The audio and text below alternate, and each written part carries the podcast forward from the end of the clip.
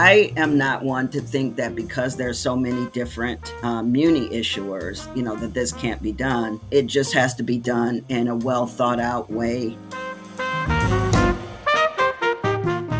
Well, welcome back to the Public Money Pod, a production of the Center for Municipal Finance at the University of Chicago's Harris School of Public Policy, and we are proudly sponsored by the Government Finance Officers Association, Muni Pro, Odyssey Advisors, and Build America Mutual. I'm Justin Marlowe, and I'm joined, as always, by my intrepid co-host, author of the Substack Long Story Short, which has featured all kinds of interesting stuff lately, everything from big questions about pensions to big questions about how to talk about pensions and other finance issues. Liz Farmer. Liz, welcome back.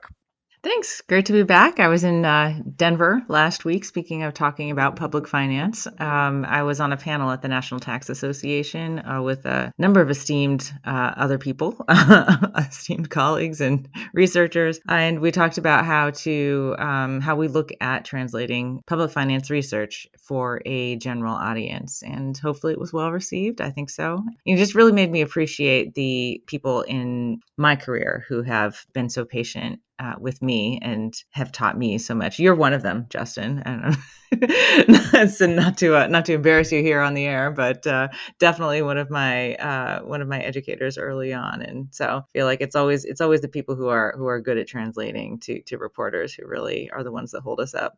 Absolutely. And we need good reporters who are willing to jump into that learning curve, because this is not easy stuff, but it is important that it's reported on, you know, correctly. As always, happy to take credit for all of your success and deflect anything that may have not gone well at any point in the day. Well done. So speaking of talking about complicated finance concepts, so our focus today is on sustainability in the muni finance space. We talked on many occasions on this podcast about the emerging sustainability space, green bonds, social bonds, sustainability bonds, investing in climate adaptation, all of these different, whatever you want to call them, lines of business or emerging lines of work that are now squarely within the world of municipal finance. There's big debates in this space.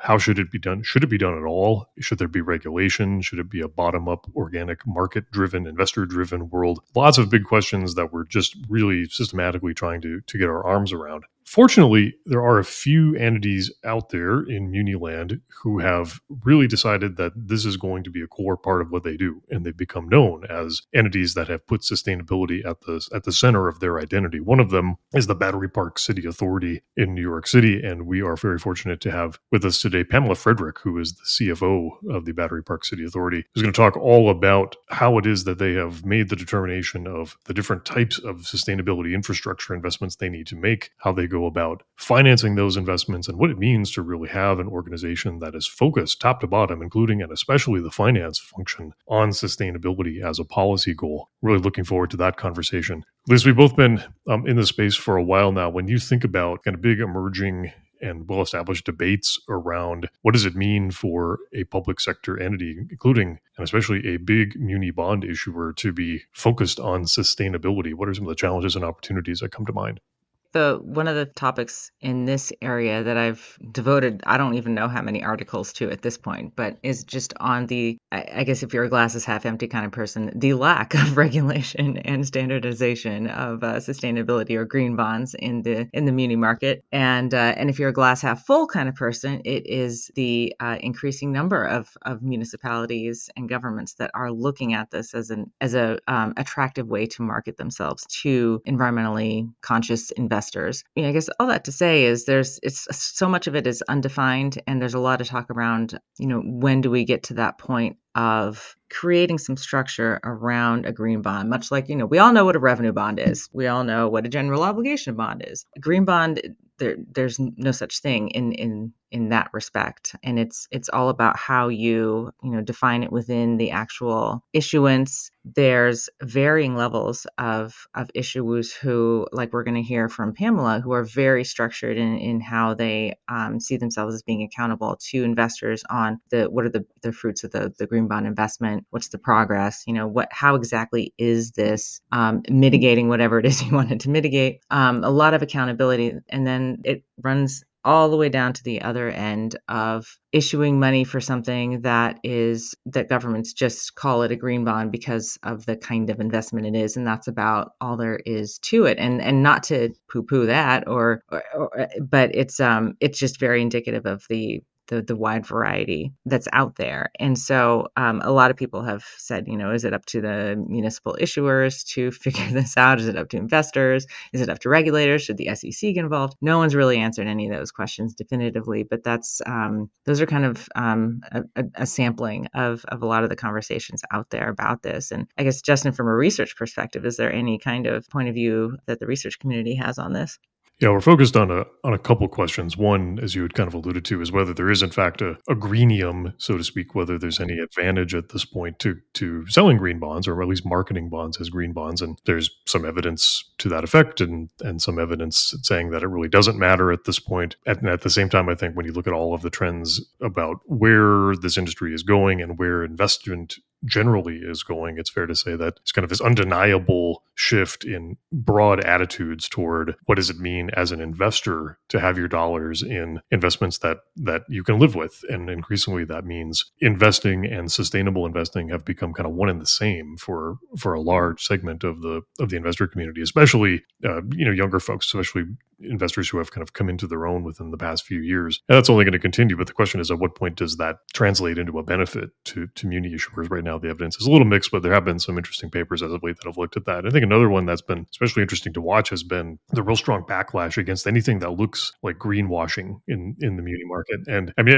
to give a specific example of something you had alluded to before, there have been a couple instances where you've had facilities that were built maybe 10 years ago to some sort of lead silver, maybe lead gold standard, financed through traditional revenue bonds, for instance. Fast forward 5 years, there's a refinancing. The refinancing happens and is labeled green. There's no new investment. There's no additionality, as we say. It's just slapping a label on a refinancing. And the market has really pushed back on that. And there have been some real concerns raised about that. But again, in the absence of any standard defined in regulation or defined in the market or wherever it might be, there's nobody that says you can't do that. It's just a question of how's the market going to respond. And so these are really important questions that need to be worked out. We're in the process of working them out. That's why it's so important to hear from people like Pamela who are actually doing this work day in and day out, hearing how it's been going for her.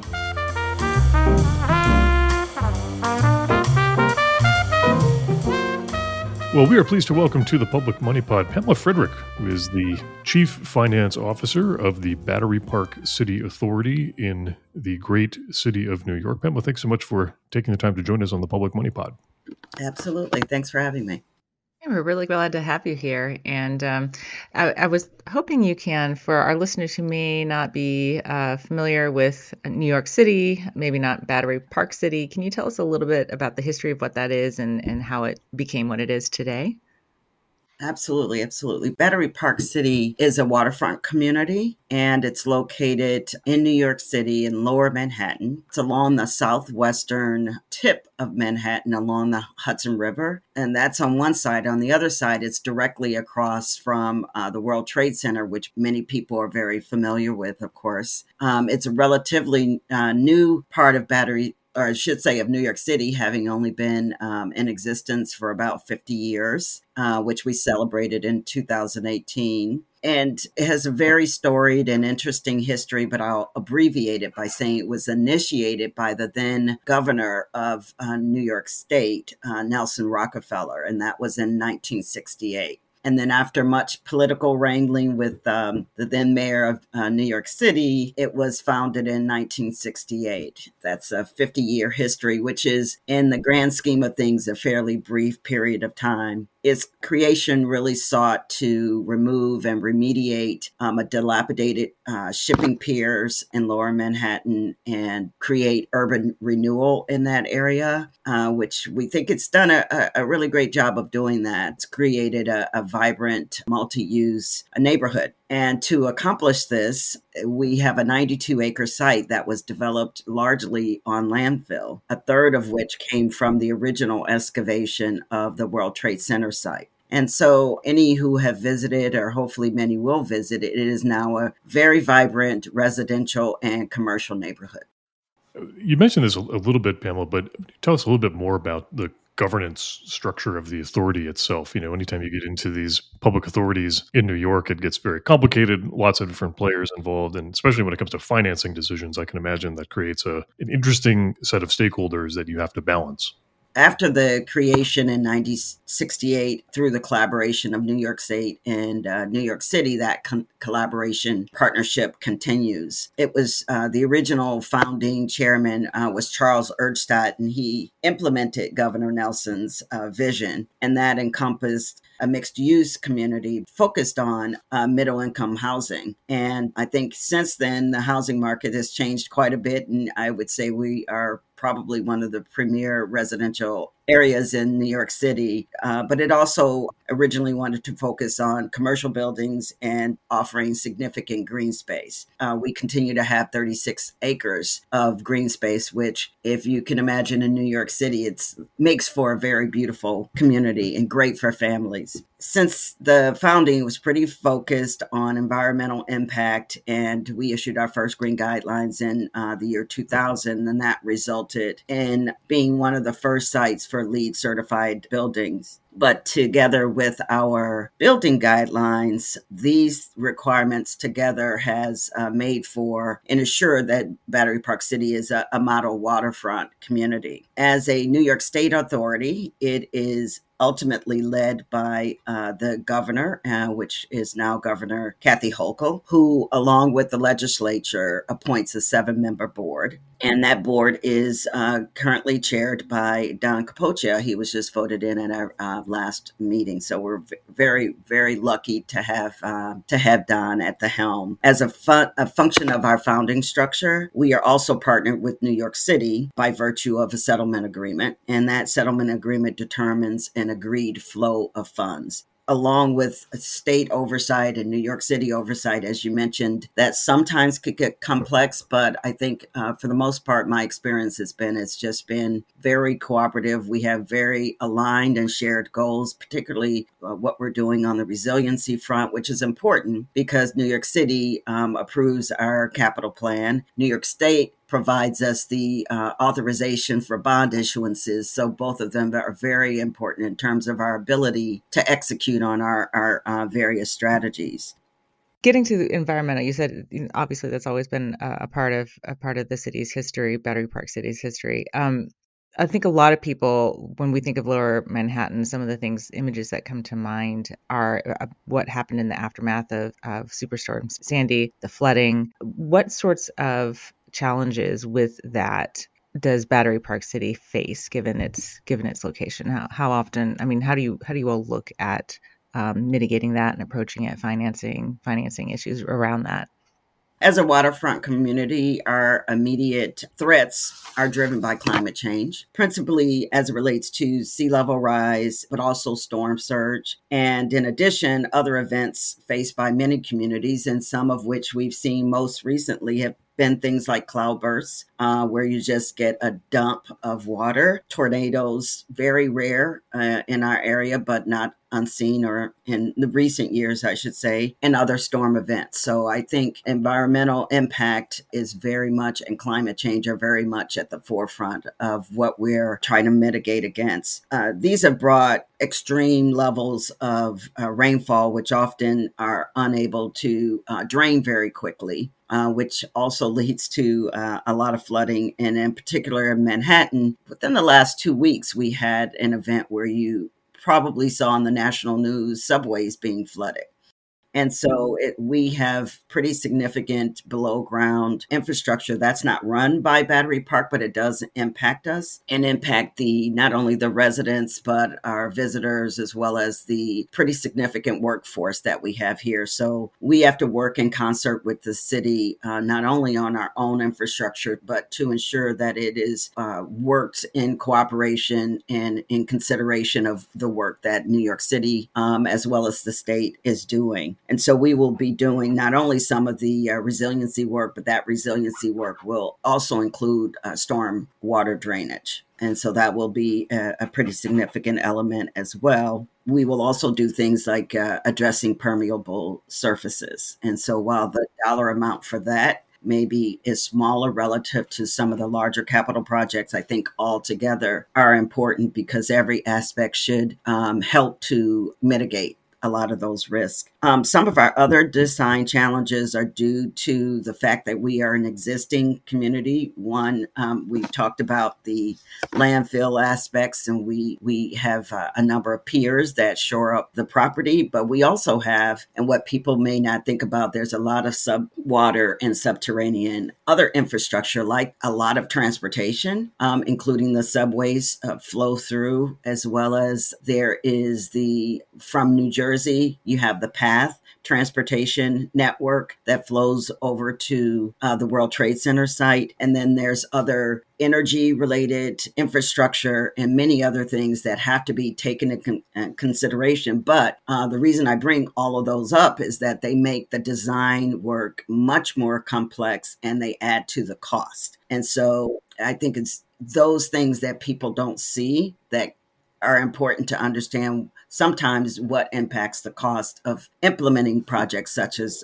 those that we're doing. I think the other thing that until you get into some of these infrastructure projects, you don't consider is, you know, while we are protecting a community, that community has to live there. And so we always are, we're very much focused on community input. We've had many community meetings to provide them insights into what is some of the design work that's taking place and to also seek their input about what some of their concerns are. And so that we've often used a lot of that input and feedback to help guide in our designs. There's a lot of significant coordination that has to be done, and that existing infrastructure adds to the complexity of some of the resiliency work that we're doing. In those community input sessions, do you ever find that you have to manage expectations in terms of the cost and capability, I guess, capacity of the city to be able to address all of the concerns? And are there timeline issues? I mean, how do you all kind of navigate that? Oh, absolutely. I think, you know, we just had a series of what we would call walks and talks where we actually had the designers, construction engineers, along with our internal team who's focused on the construction design and construction work, walk the community along the actual perimeter of what the work that we intend to do. And so that input helps to set expectations, but it also helps us to understand their concerns, and we're far enough along in our design plans, able to address them on site. We're able to do that. And so it's really just quite an exchange. We have done at least 40 community meetings over the course of this entire process. And you have to remember, we started this not long after Superstorm Sandy. And so it's been quite a number of years. It's surprising when you think about it, it feels like it wasn't that long ago, but it really was. But having had the effects of the storm, we began immediately planning for it. And part of that planning always includes community involvement and community input. I do want to say in terms of costs, we're going to build to the goals of the project. And it's really important that I described where we're located. We generally have one entire side of our Prop 92-acre site is along the Hudson River. And so as it relates to primarily, I would say, sea level rise, but also storm surge in some of the low-lying areas.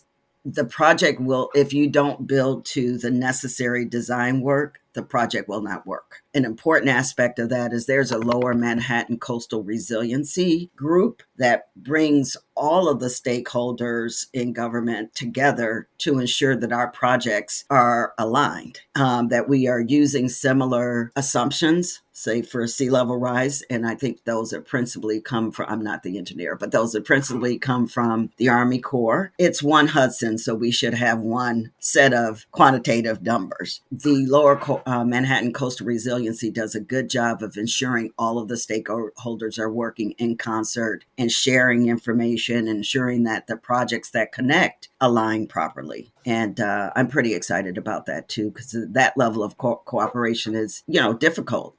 You know, a lot of these infrastructure investments that you're describing sound like textbook green bonds. Do you market them as such? Do you consider yourself a green or sustainability bond issuer, or is it just, given the nature of the services you deliver, these are just infrastructure investments that don't necessarily need to carry some special label? Our labels have been as sustainability bonds. And while we also fit the requirements for green bonds, sustainability was really, to be labeled as sustainability was important to us because that is more comprehensive in terms of our approach. So we issued our first $100 million sustainability bond in 2019 and issued an additional nearly $400 million this year in 2023. We chose sustainability because it is consistent with our overall strategic plans and our philosophical approach of how we operate Battery Park City. In 2020, we issued a sustainability plan.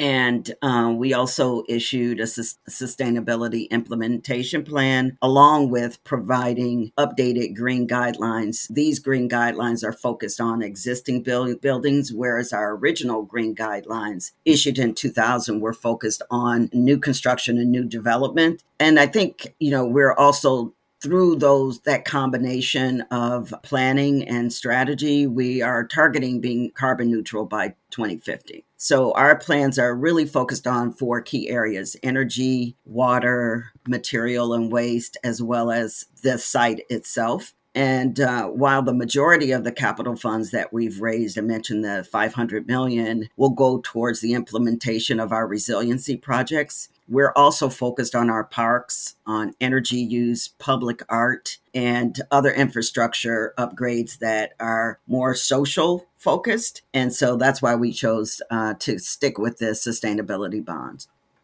Marketing them as social bonds, or the sustainability bonds rather, beyond just as a green bond. I mean, what was the investor response different from what you would have expected if it had been a green bond? I mean, is there a way for you to kind of gauge how the market received that? I think the market is evolving. When I, did the first bond in 2019, issuing it as sustainability, that really was more of a strategy. We would have no problem whatsoever in selling our bonds, even if we were not labeled. But we thought it was important, given the substantial amount of those bonds that were going towards environmental and social improvements, that it was important to have us recognized in that community. And that's really the primary reason. The second one is I was hopeful that for subsequent issuances, we would always be considered and fall in the bucket for those firms that are focused and targeting green or sustainable, environmental, social. And while in 2019, and albeit potentially even still in 2023, there still has not been a clear connection between the labeling and the pricing of bonds. You mentioned the development of the market for green bonds in particular, green sustainability, social bonds, ESG, broadly speaking. One of the debates, it seems like, is happening in that part of the market is what, if anything, can we do from a regulatory perspective to try to help the market develop in a way that would be helpful to issuers like yourself? And it seems like there's basically two views of that. One is, no, let's continue with the bottom-up kind of organic growth in the market and have it be kind of that demand-side perspective that you mentioned a second ago. But then there's others who say, no, having some standardized definitions, having states or the federal government or somebody say, here's what we mean when you label something green, here's what those standards ought to be. You had alluded a second ago to Hudson River communities maybe ought to have one set of standards around what we're going to build to, how we're thinking about climate change going forward. So there's definitely a role for that kind of top-down perspective as well. You know, in your view, would there be any value to having more of that sort of top-down view of things, or are you confident that the market can continue to grow the way that it's growing in a way that'll serve your needs and the needs of anyone else who's interested in accessing, new investors through this thing called ESG, green, sustainable, whatever kinds of investments we call these? Mm-hmm. I think that it's kind of two questions. One is encouraging investments in the space, and the other is how to finance them through the encouragement of green labeling. Both are related to the financial ability of entities to support infrastructure spending. And so once that financing source is identified, our next question is then how do we best issue and whether labeling assists in issuing. But I think it's the latter that we have to focus on. And I think it will be both investor-driven and market-driven because the investor is going to determine the demand. If there's no demand, then there's no need to regulate. The investor is going to determine would they be willing, given demand, to pay more. The investor will also decide, in order to pay more, what do I need to know to be comfortable that I'm receiving what I thought I was investing in? And I think it's that latter point when regulation has historically come in, because the regulation should be to protect investors,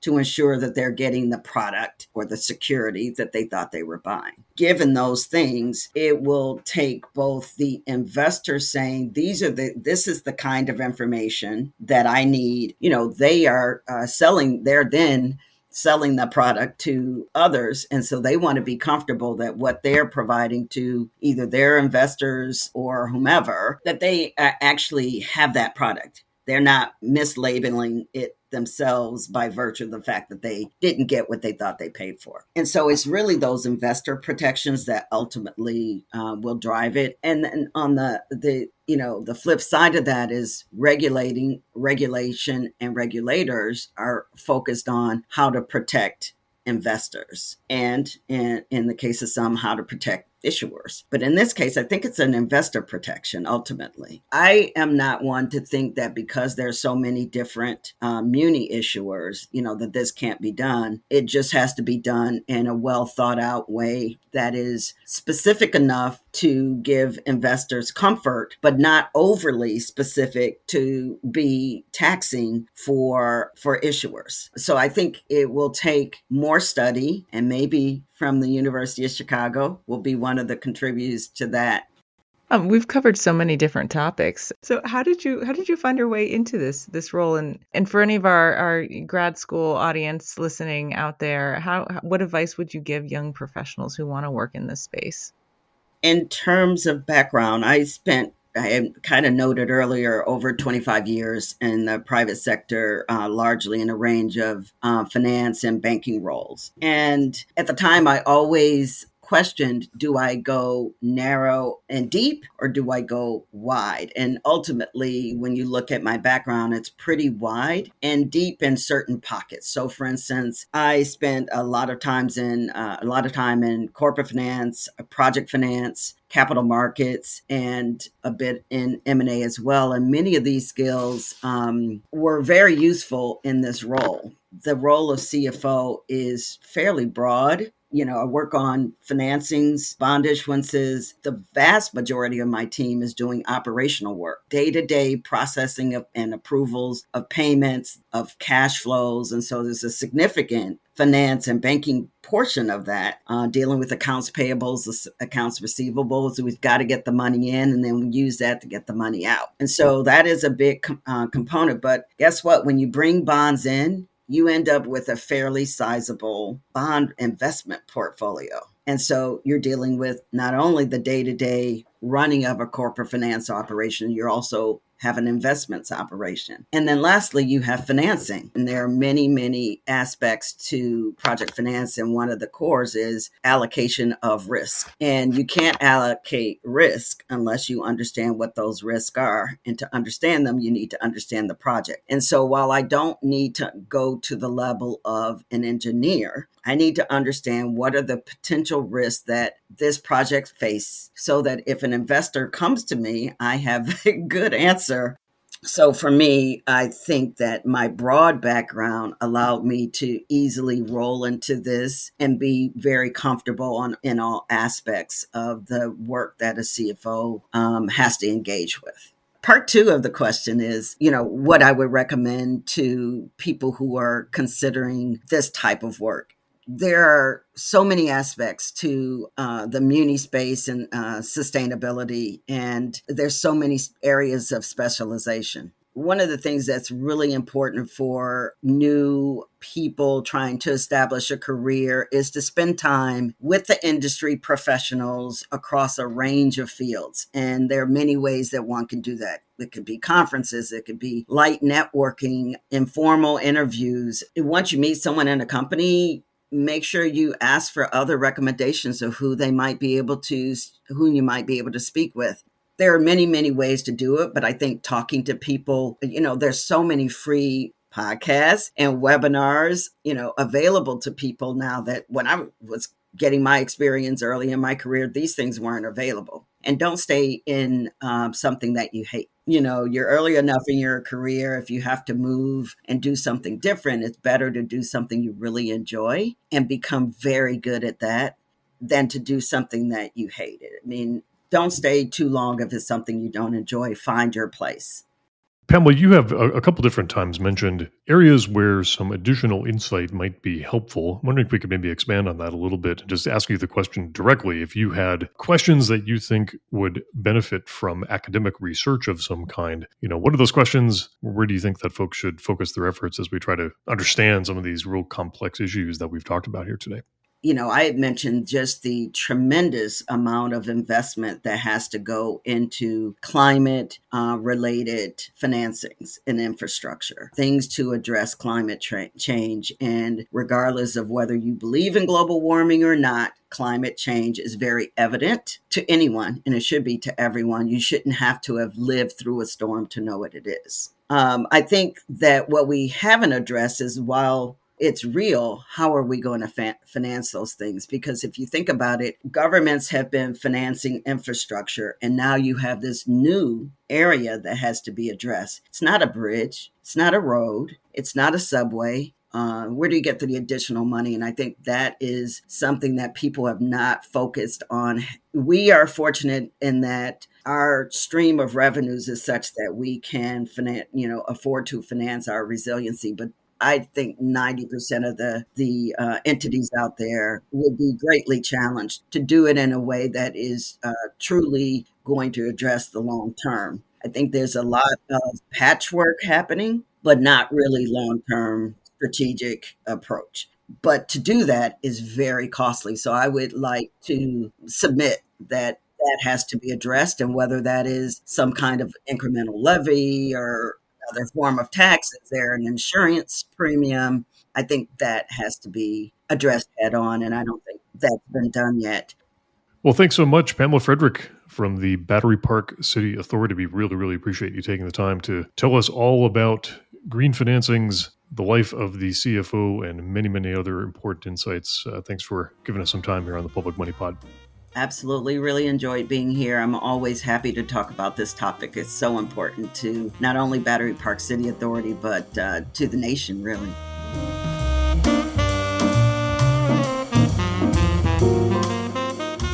Well, thanks again to Pamela for the very, very in-depth and interesting conversation about all the different kinds of subject areas she gets to touch on as a CFO for a sustainably minded authority. That's it's really neat to think about, and her advice at the end of our conversation was also really helpful. For this week's Ripped From the Headlines segment, I am shamelessly promoting one of my pieces. it does tie in. It's not completely out of the blue. Last week for Route 50, I wrote about the home insurance crisis in a lot of places, but in California and Florida in particular, and it's being driven by climate change. And so I wanted to kind of highlight a few things from that piece. And this is not in the piece. This is only going to be available on Public Money Pod, this little bit of info. But the reason I wrote it, or even, it was put on my radar by my parents who live in California, and they live in a what wasn't a wildfire prone area 30 years ago, but it now kind of is. There was a wildfire back in 2020. I forget the name of it, but it came about within a mile of their house. They live in just off of Main Street, so not on the edges of town, but the fire started chewing up kind of around the edges of town. And then they've had to evacuate several times over the last few years because of wildfires. My dad was telling me about how their home insurance rates are going to be going up, and we compared notes on what we pay. And mind you, this is California, so compared with our house, I think the market value of their home has to be at least double what ours is. But nevertheless, they pay less than half what we pay. annually for home insurance. And so that's kind of what interested me. I didn't include that, of course, in the Route 50 piece, but I thought it was very indicative of what's going on in these states and how California and Florida have tried to manage home insurance in their market and how their approaches need to be changing. And so home insurance for everyone has been going up. I think there was a poll, Harris poll survey found that more than 60% of Americans say their home insurance premiums are going up. Interestingly enough, this year has the highest number of $1 billion weather disasters on record in the U.S., wildfires, severe storms. As of September, we've tallied up about just under $58 billion in damage from natural disasters in the U.S. So home insurance is rising in part because of what I just said, because of the natural disasters becoming more expensive and the number of homeowners that live in these areas. Insurers, therefore, are starting to restrict their business in these catastrophe-prone markets. Florida has been dealing with this since the 90s, since Hurricane Andrew.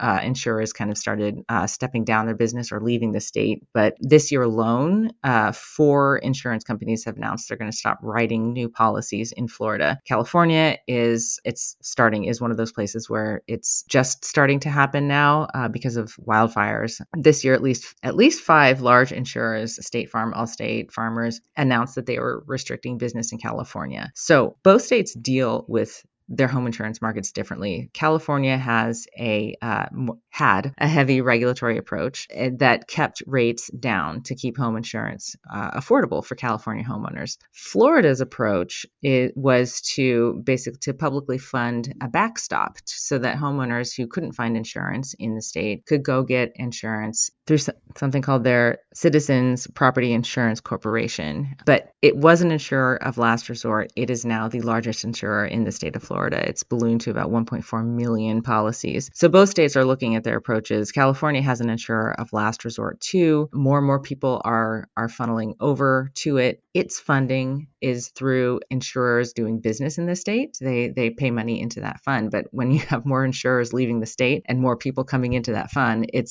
risks insolvency as well. So both states have taken different approaches. They're both kind of moving toward a market approach. Florida has changed passed some legislation that in effect is moving people off of Citizens Insurance onto private insurers again, and rates are going up. In California, they have announced a plan, they being the governor and the insurance regulator, have announced a plan to allow insurers to factor in climate change into their home insurance premiums. So premiums in California will now be going up. The state has also approved a couple of rate hikes as well. They're both taking their kind of hands off of their previous kind of stronghold of their approach and allowing more of a market-based approach. I guess the reason that this to me was interesting is for all the reasons I just said. I found it in this 2 states, 2 approaches interesting, very indicative too, I think, of the policy culture of both of those states. But when I spoke with Natalie Cohen about this too, and she's been on the podcast, and she pointed out that just targeting home insurance is not the only thing that needs to be done here. And what she meant by that is talking about some other things that states need to be doing and to help mitigate the overall cost of natural disasters, of hurricanes, of fires. There are other things that can help homeowners other than just trying to figure out this home insurance thing. Justin, I'm curious about what kind of some of your thoughts were on these 2 states, their different approaches, and just where you see how other places might be able to learn from this too as well, because certainly there's natural disasters hitting a lot of states, not just California and Florida. Yeah, it's a great piece. I'm glad we have a chance to talk about it. It goes into just enough depth to be able to understand the nuance and some of the different policy approaches, but not overwhelming you with depth the way that you could easily do in a piece like this. So it does a really, really nice job with that. The thing that I kept coming back to as I was reading it was, in public policy, we always have this debate about whether it's okay in policy to pick winners and losers. And I think in the world of climate adaptation, that's in some ways the question hanging over all of this. Are you able to, particularly as a state government, try to do things to adapt or mitigate climate change and the effects of climate change in a way that does not pick winners and losers? And the California approach that more regulatory approach, sometimes you run the risk of picking winners and losers, either directly or indirectly. And they seem to be in the process of trying to adapt to that and make sure that they don't do that, that it doesn't become certain parts of the state are just more subsidized because people have access to this state fund that they didn't otherwise. And in the Florida case, which sort of in some ways was an overt picking of winners and losers under the old model, now going to more of a market model and not picking winners and losers and having the market sort of sort out who's going to get insured and where and who's not going to get insured in some cases, that's going to lead to a whole different set of outcomes. The question is, can you live with either of those outcomes? Can you live with what the market's going to give you, which could mean many communities becoming unaffordable or uninhabitable, and then having to deal with all of the additional cost of that, including maybe abandoning certain kinds of infrastructure? Or do you go with the more of the California approach, which is to say, if we leave it entirely to the market, there's going to be some folks left behind that we might not be comfortable with them being left behind. It's a really difficult balancing act. And I don't know that any state has figured this out just yet, but these are two really, really good illustrations of the kind of two, what were different, very different approaches at the outset, sort of converging in a way or taking on elements of each other in a way. And I think we're going to see a lot of exactly this kind of adaptation over time because neither of these two extreme approaches is going to serve anyone well. The other thing that really jumped out at me was the potential for kind of a double whammy here when you think about property casualty insurers as investors in municipal bonds. If you are one of these coastal communities where it's going to be difficult for homeowners to get insurance, plus then you become far less attractive as an investment for those insurers who are not writing policies in your community. You see a potential for additional borrowing costs because the market for their bond shrinks. So it's a really bad place to be. And we don't maybe think about property casualty insurers as having such a huge impact on public finance. But when you take your piece, couple it with some of the other dynamics in this market, it becomes pretty clear pretty quickly that these are really, really consequential decisions, even if they're not the kinds of things we talk about day in and day out when we talk about muni land and the setting of public finance policy.